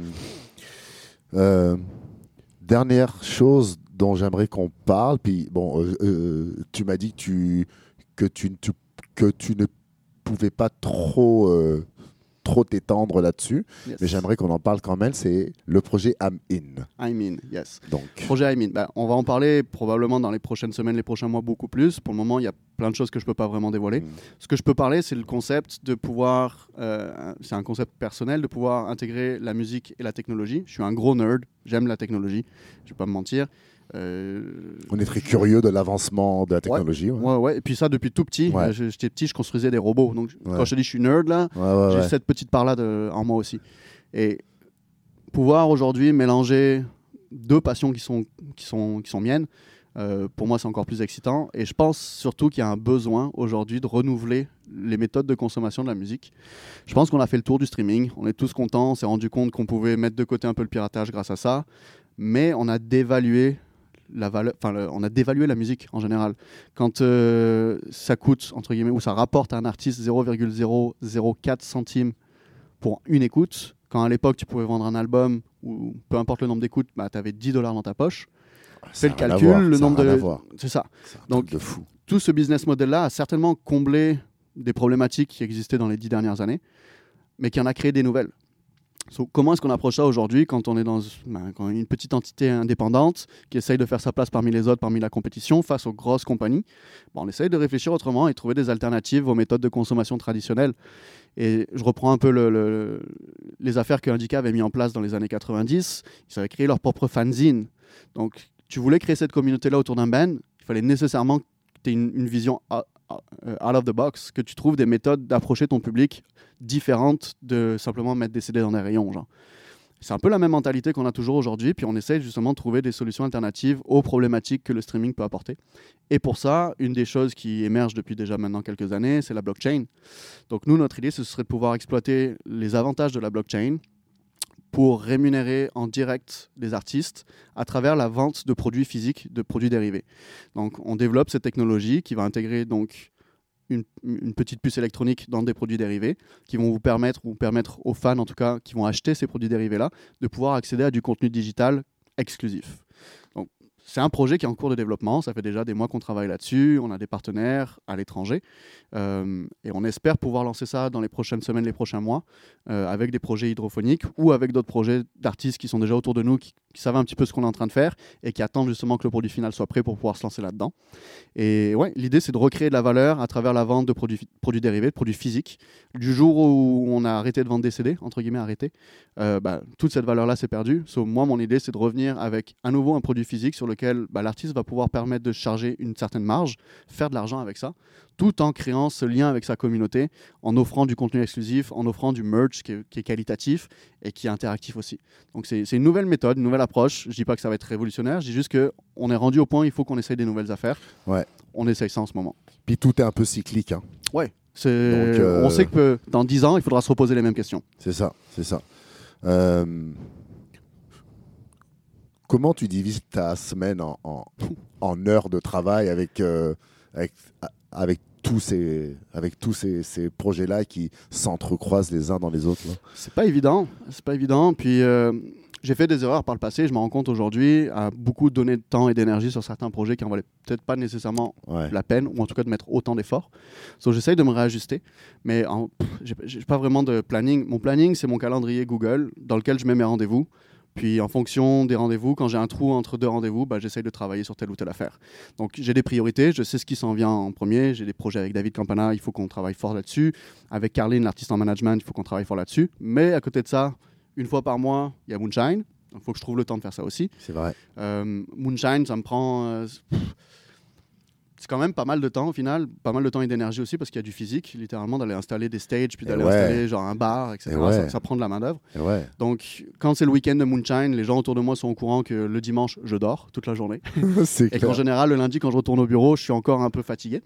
Mais euh, bon, c'est ça. J'ai l'avantage d'avoir des gens qui m'entourent, qui sont conscients que bah, c'est ma passion et que c'est aussi ma manière de vivre, que je trouve ma rémunération aussi dans ces affaires-là. Donc c'est important pour moi de continuer. Et donc, cette, cette, place que les gens me laissent pour pouvoir faire toutes ces affaires-là, je suis extrêmement privilégié. Et en fait, les gens me font confiance. Donc, ils savent que bah, si j'ai pas eu le temps de faire ça cette semaine parce que j'étais pris sur autre chose, ça va passer dans mes priorités. Puis la semaine prochaine, je m'en occupe et je vais essayer de te rendre le service. Donc, c'est compliqué. Je t'avoue que ça me prendrait un assistant. je ouais, serais ouais, heureux ouais. d'avoir comme un assistant ou un stagiaire que je puisse former, qui pourrait m'accompagner dans plein d'affaires et qui pourrait simplement me décharger d'une grosse Mhm. part de- du travail. Mais en même temps, moi, j'ai toujours ce côté qui m'excite, simplement de faire les choses. Donc, euh, je voudrais pas tout déléguer non plus, et puis je voudrais pas me séparer de ces projets auxquels je tiens vraiment. Mais ça prend de l'organisation un minimum, et j'essaye de travailler là-dessus parce que je sais que j'ai pas toujours été super tight et qu'il y a des fois, il y a des choses qui, je suis un peu en retard. Euh, mais ouais, j'essaie de jongler un peu avec tout, et euh, bah, pour le moment, il n'y a pas eu de grosses erreurs euh, de ma part. Tout, est, tout a l'air de fonctionner. Ah, Donc, euh, j'essaie de continuer là-dessus, puis petit à petit de resserrer un peu les, les boulons pour, pour ce qu'il y a à resserrer. Quoi. Euh, quel conseil tu pourrais donner à un jeune ou une jeune qui est en ce moment, par exemple, en train de faire ses études, Mhm. qui aimerait faire un stage, mais qui est fébrile, puis qui a peur de se lancer dans ce monde, malgré l'envie quand même Parce qu'il y en a plein, là. Genre, on irait en ce moment euh, faire, ce, ce- faire cet enregistrement euh, dans des cours à, la- à la, je sais pas moi, à l'UCAM ou genre à l'UDM, il y aurait plein de jeunes qui seraient très intéressés là par ton parcours, Yeah. mais qui seraient peut-être très fébriles. Donc, euh, qu'est-ce que tu leur donnerais comme conseil avant de se jeter dans le bain, en fait euh Ça paraît peut-être, à moi, ça me paraît facile à dire parce que j'ai pris des risques dans ma vie, de quitter la France, de quitter ma famille, etc. T'as mangé des croûtes, toi, ça y est, là. Ouais, euh, depuis jeune. J'ai Ouais, j'ai ouais. quitté, le, le cocon familial à 17 ans. Ah, ok. ouais. Donc, ouais, je me suis pris des portes autant ouvertes que parfois des portes, fer- des portes fermées. Bah ouais. Puis j'ai énormément appris de la vie très rapidement. Donc c'est peut-être facile pour moi aujourd'hui de dire à des étudiants comme Let's go les gars, allez-y, Ouais. n'ayez pas peur. En fait c'est ça, le- c'est ça la clé, c'est de se dire si j'ai envie de le faire, rien ne m'empêche de le faire. Il faut juste trouver la bonne méthode, la bonne manière de le faire. Il n'y a rien qui est interdit dans la vie. Puis on va reprendre le, le slogan de Adidas là, Impossible is nothing. Pour vrai, c'est ça, man. Il n'y a rien qui est impossible dans la vie. Il faut juste trouver le bon chemin. So, ça peut paraître parfois compliqué, puis se dire non, j'aurai jamais les capacités d'atteindre cet objectif-là. Pour autant, donne-toi les moyens. Essaye-le. Tu n'es pas obligé d'arriver là la semaine prochaine, mais essaye dès demain de faire la première étape, d'ouvrir la première porte ou d'escalader la, première marche. Puis tu vas apprendre, tu vas te prendre des coups, tu vas te prendre parfois des succès, des choses qui sont super excitantes. Et le tout, c'est de faire euh, jongler un peu avec ça et de se dire que bah, il faut laisser la chance au temps aussi.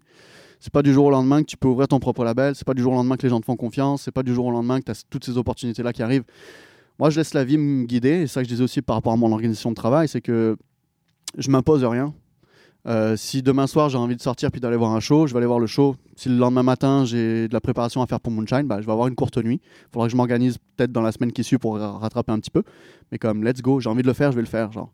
So, c'est un peu ma mentalité. Euh, mes parents sont un peu tristes parce que c'est ça qui m'a poussé à partir Ouais. et à quitter. Mais simplement de me dire comme j'ai tellement de choses à découvrir dans ce monde que ce Tu soit te professe- freines jamais par peur. Non, jamais. Ok. Euh, Il y a des choses qui me font peur dans la vie. Parce qu'il y a beaucoup de jeunes qui, qui se freinent par peur de. Bah, je pense qu'il y a des peurs qui sont plus légitimes que d'autres. En fait. Oui, oui, certes, bien sûr. Les, les peurs professionnelles, honnêtement, et, à nouveau, c'est facile à dire de mon point de vue, qui, moi je suis basé à Montréal, où la vie professionnelle est quand même parfois plus facile qu'en France, par exemple. Ouais, mais qui est quand même dur ici, parce que ici, on peut te donner des belles occasions, comme on Ouais, peut vite te les reprendre. prendre, 100%. Et, et je t'avoue que moi, c'est que- ça que je suis venu trouver ici, notamment, c'est j'ai confiance en moi, j'ai confiance en mes qualités. Je sais que si on me donne les chances, je suis capable de prouver que je peux faire les choses. Ouais. Donc, nécessairement, c'est ça que ça prend. C'est de se dire comme, je sais de quoi je suis capable. Il faut, il faut se connaître un minimum et se dire que si c'est ça mon objectif et que je veux y aller, je vais y aller. Peu importe la manière, peu importe le temps que ça va prendre, Mm. c'est ça que je veux faire. Euh, et si quelque chose vient se mettre au milieu de ma route, ben on passe par-dessus, on passe sur le côté. Il y aura toujours des alternatives. Ouais, Donc, à part la mort qui peut m'empêcher de faire quelque chose, ouais, ouais, c'est clair. je dirais même mon point de vue de politique, là, genre, si un gouvernement veut m'interdire de faire des trucs ou m'oblige à faire des trucs, ben, j'ai ma, conscience personnelle à moi aussi, ma, conscience citoyenne. Ben, Il y a des choses sur lesquelles je vais dire non, c'est juste pas logique, j'ai pas envie de le faire. Donc, je m'assume entièrement là-dedans. Puis ça, euh, ça plaît ou ça plaît pas. Il y a des fois où je vais être super facile, puis tout va bien marcher, et je suis genre le gars le plus généreux, le plus gentil. Puis il y a des fois où genre, non man, j'ai pas envie de faire ça, je le ferai pas. Genre. So, c'est une affaire de se faire confiance, puis de savoir où est-ce qu'on veut aller en fait dans la vie. Et euh, bah, j'ai peut-être cette chance-là de savoir ou d'avoir su où est-ce que je voulais aller, de me lancer dans le parcours dans lequel je suis en ce moment. C'est sûr que des étudiants qui se posent la question, ils savent même pas quel genre de carrière ils veulent avoir ou dans quel domaine ils veulent l'avoir. Prends le temps aussi.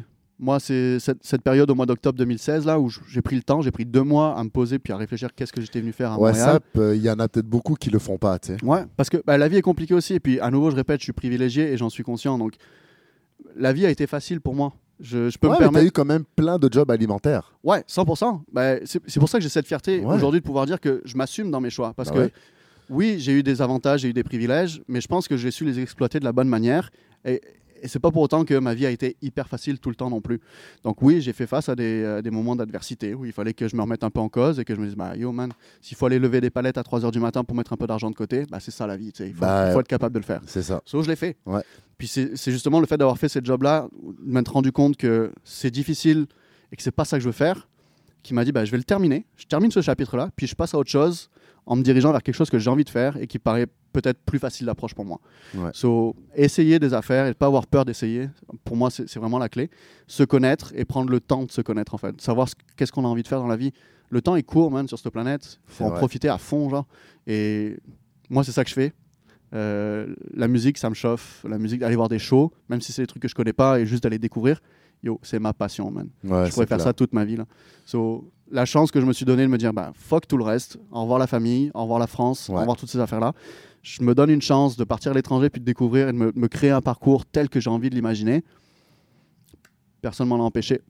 Et quand il s'agissait de faire des visas, bah, je prenais le temps, je faisais mes visas. C'est compliqué, Ouais. c'est chiant, bah, Ouais. tu le fais. Quand il s'agissait de refaire son CV pour trouver une compagnie, bah, c'est chiant, c'est long, tu retravailles ton CV. Faut juste se mettre au travail, man. Euh, Là, t'es rendu où dans les visas, là? Je suis résident permanent, Nice. yep, depuis l'année dernière. Ça va. Donc, euh, ouais, tranquille. Ouais, la vie est belle pour le moment. Ouais, Euh, ouais, je suis passé par quasiment 6 ans de- de- d'épée de, Damoclès au-dessus de la tête, à pas savoir euh, le mois prochain est-ce que je peux rester sur le territoire. Euh, Il y a même eu des moments où bah, j'ai fait des choses probablement que j'aurais pas dû faire, mais que j'ai quand même fait parce Il qu'il y en a qui ont dû rentrer. hein. Y a un- Ah ouais. euh, moi- euh, j'en connais qui n'ont pas eu la résidence. hein. Ah, C'est un truc de fou, quand pareil, j'ai des amis très proches aussi de la famille de, de- de mes meilleurs amis qui Ouais. ont émigré à Montréal, qui ont commencé à s'installer ici, à, à- à créer un parcours, Ouais, puis qui ont dû rentrer à cause d'une affaire de visa. Donc, ça, ouais. pour moi, ça a, été, ça a toujours été ma hantise. Et j'avoue aussi, il y a des moments où je me suis pris un peu dernière minute et j'étais un peu rushé par ces affaires-là. Moi aussi. Parce que j'avais un peu la flemme de le faire. Ah, j'ai eu peur des fois, ouais. Mais ouais, c'est ça, quand tu sens la peur monter dans le ventre, tu dis comme là, il faut que je m'en occupe parce que bah, j'aurai pas d'autre chance. Et euh, dès que tu te Puis grilles. ce serait con, hein, c'est genre pour une histoire de timing, de, bah de, de, de- Et, et simplement de se mettre au travail. Parce Ouais. que monter un dossier pour un visa, c'est compliqué, c'est long. Tu, ça dépend pas que de toi. Mais il faut s'y mettre. Il faut aller chercher toutes les preuves euh, justificatives. Il faut remonter, surtout pour le Québec. Moi, ils m'ont demandé sur les dix dernières années le- le- la liste de mes voyages. On va repenser à tous les voyages que tu as fait dans, en, en- en une période de 10 ans. Donc, ouais, c'est pas quelque chose de facile. Mais si tu prends le temps de ben, lire le descriptif de comment ça se passe et de te mettre au travail, rien ne t'en empêche. C'est comme tout, ouais. Exact. Ouais, ouais, ouais. Donc prendre le temps de prendre un peu de recul, analyser les choses, voir quel chemin devrait être celui à suivre et simplement se mettre à marcher en fait. Mm. Commencer à travailler et, et avancer sur ce chemin-là quoi. Donc on passe, au- donc on passe une petite annonce. Tu aimerais un stagiaire qui Yeah. pourrait venir t'aider. euh, Eh, je t'avoue que c'est pas aussi évident que ce que je pensais. Je Ouais. pensais qu'il y aurait plein de gens qui seraient comme moi hyper motivés à travailler en musique, Ouais. mais je me suis rendu compte aussi par mon expérience que bah, il y a des côtés négatifs qui vont avec ça. Travailler en culture, t'es pas payé des masses. Hmm. ça motive peut-être moins de monde. Puis c'est ça, j'ai pas encore eu l'occasion de trouver une personne avec qui je clique vraiment en me disant Yo, toi, je peux te faire confiance, te laisser tous les dossiers. Si je m'en vais pendant trois semaines, là, je sais que quand je reviens, le travail sera fait. Donc, euh, oui, si, euh, s'il y a du monde qui est intéressé, bah, n'hésitez pas à nous contacter, 100%. Même chez Indica, on cherche aussi, on cherche toujours un petit coup de main à droite à gauche. C'est comme ça que j'ai commencé. Bah j'ai ouais. fait un stage pendant six mois, j'étais pas payé. Là, j'étais comme, man, je voulais juste apprendre. Ça, c'est important à le dire. Pas Bien. payé.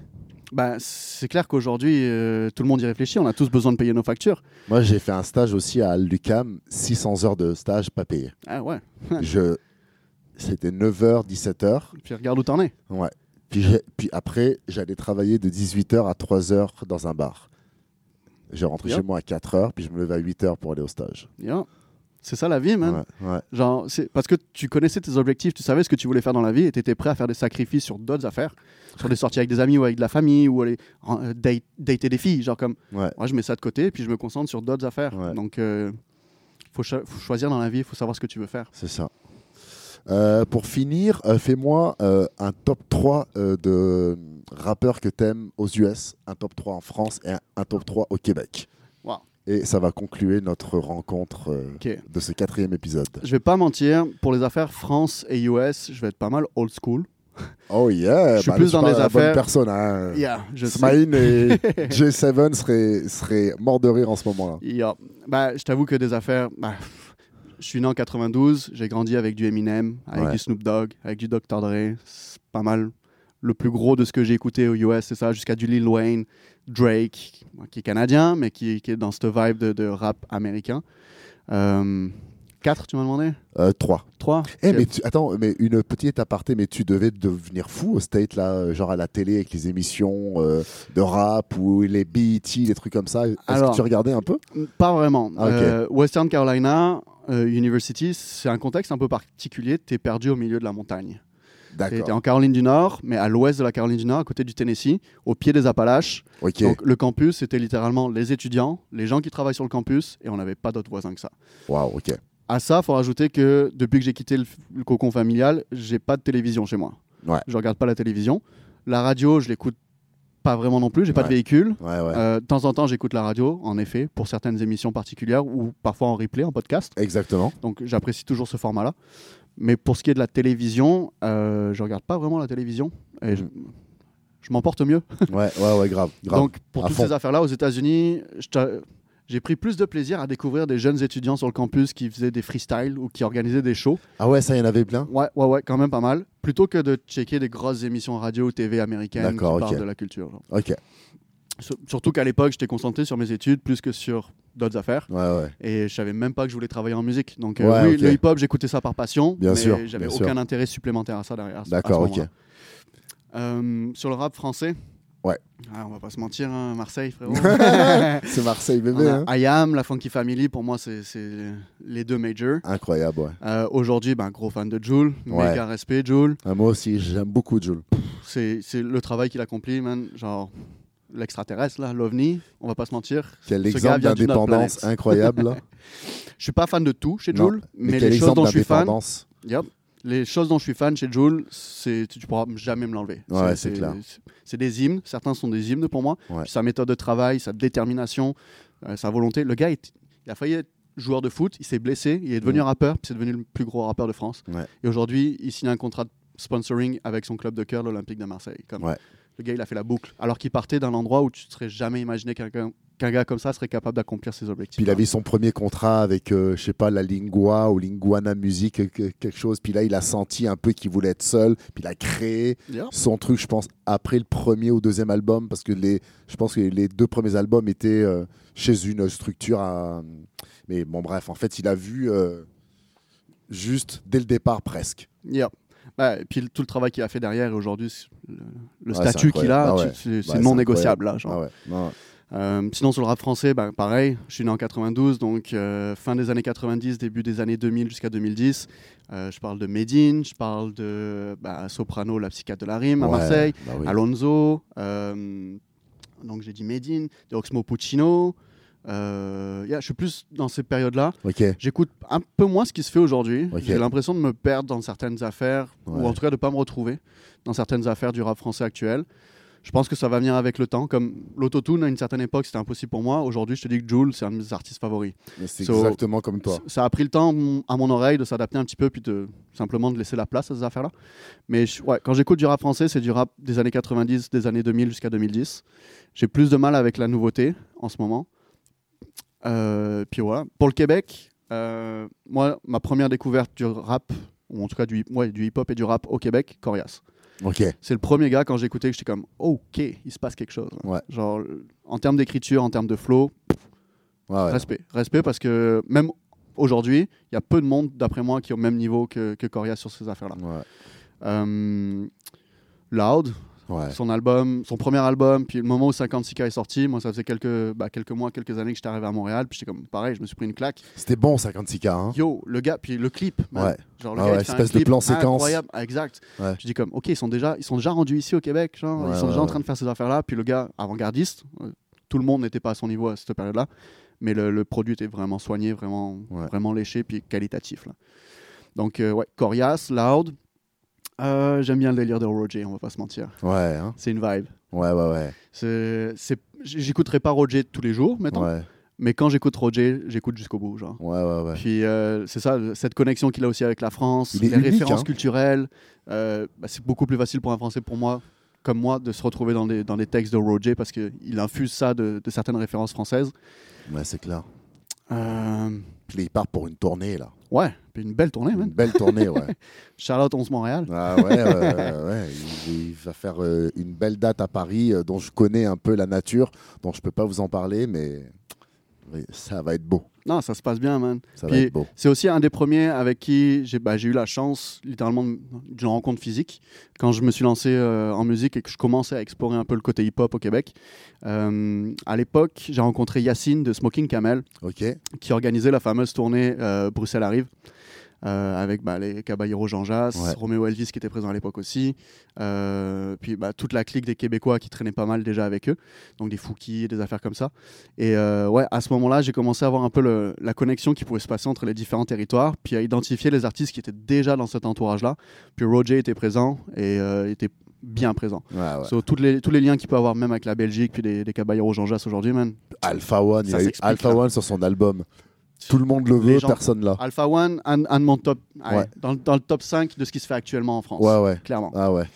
C'était drôle parce que je parlais de Alpha One, puis de Necfeu, puis du fait que ils sont rendus à un stade où ils refusent toute pub, Mhm.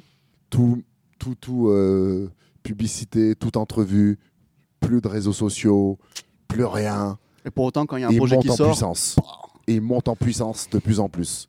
Yeah. Non, méga, méga respect à eux, man, parce que c'est pareil, ça fait des années qu'ils sont sur le terrain. Ouais, Euh, tu parlais d'un 995. Un 995, j'ai sortais tout juste du lycée. Je venais d'arriver à mon école, euh, à mon école en France. ouais, Puis on écoutait ça euh, à fond là. ouais, c'est clair. Quand tu vois le parcours qu'ils ont tous suivi aujourd'hui, pareil, Nekfeu, ça reste aussi dans mon top, probablement dans mon top 5 Ah ouais. favori Ah de ouais. ce qui se fait en ce moment.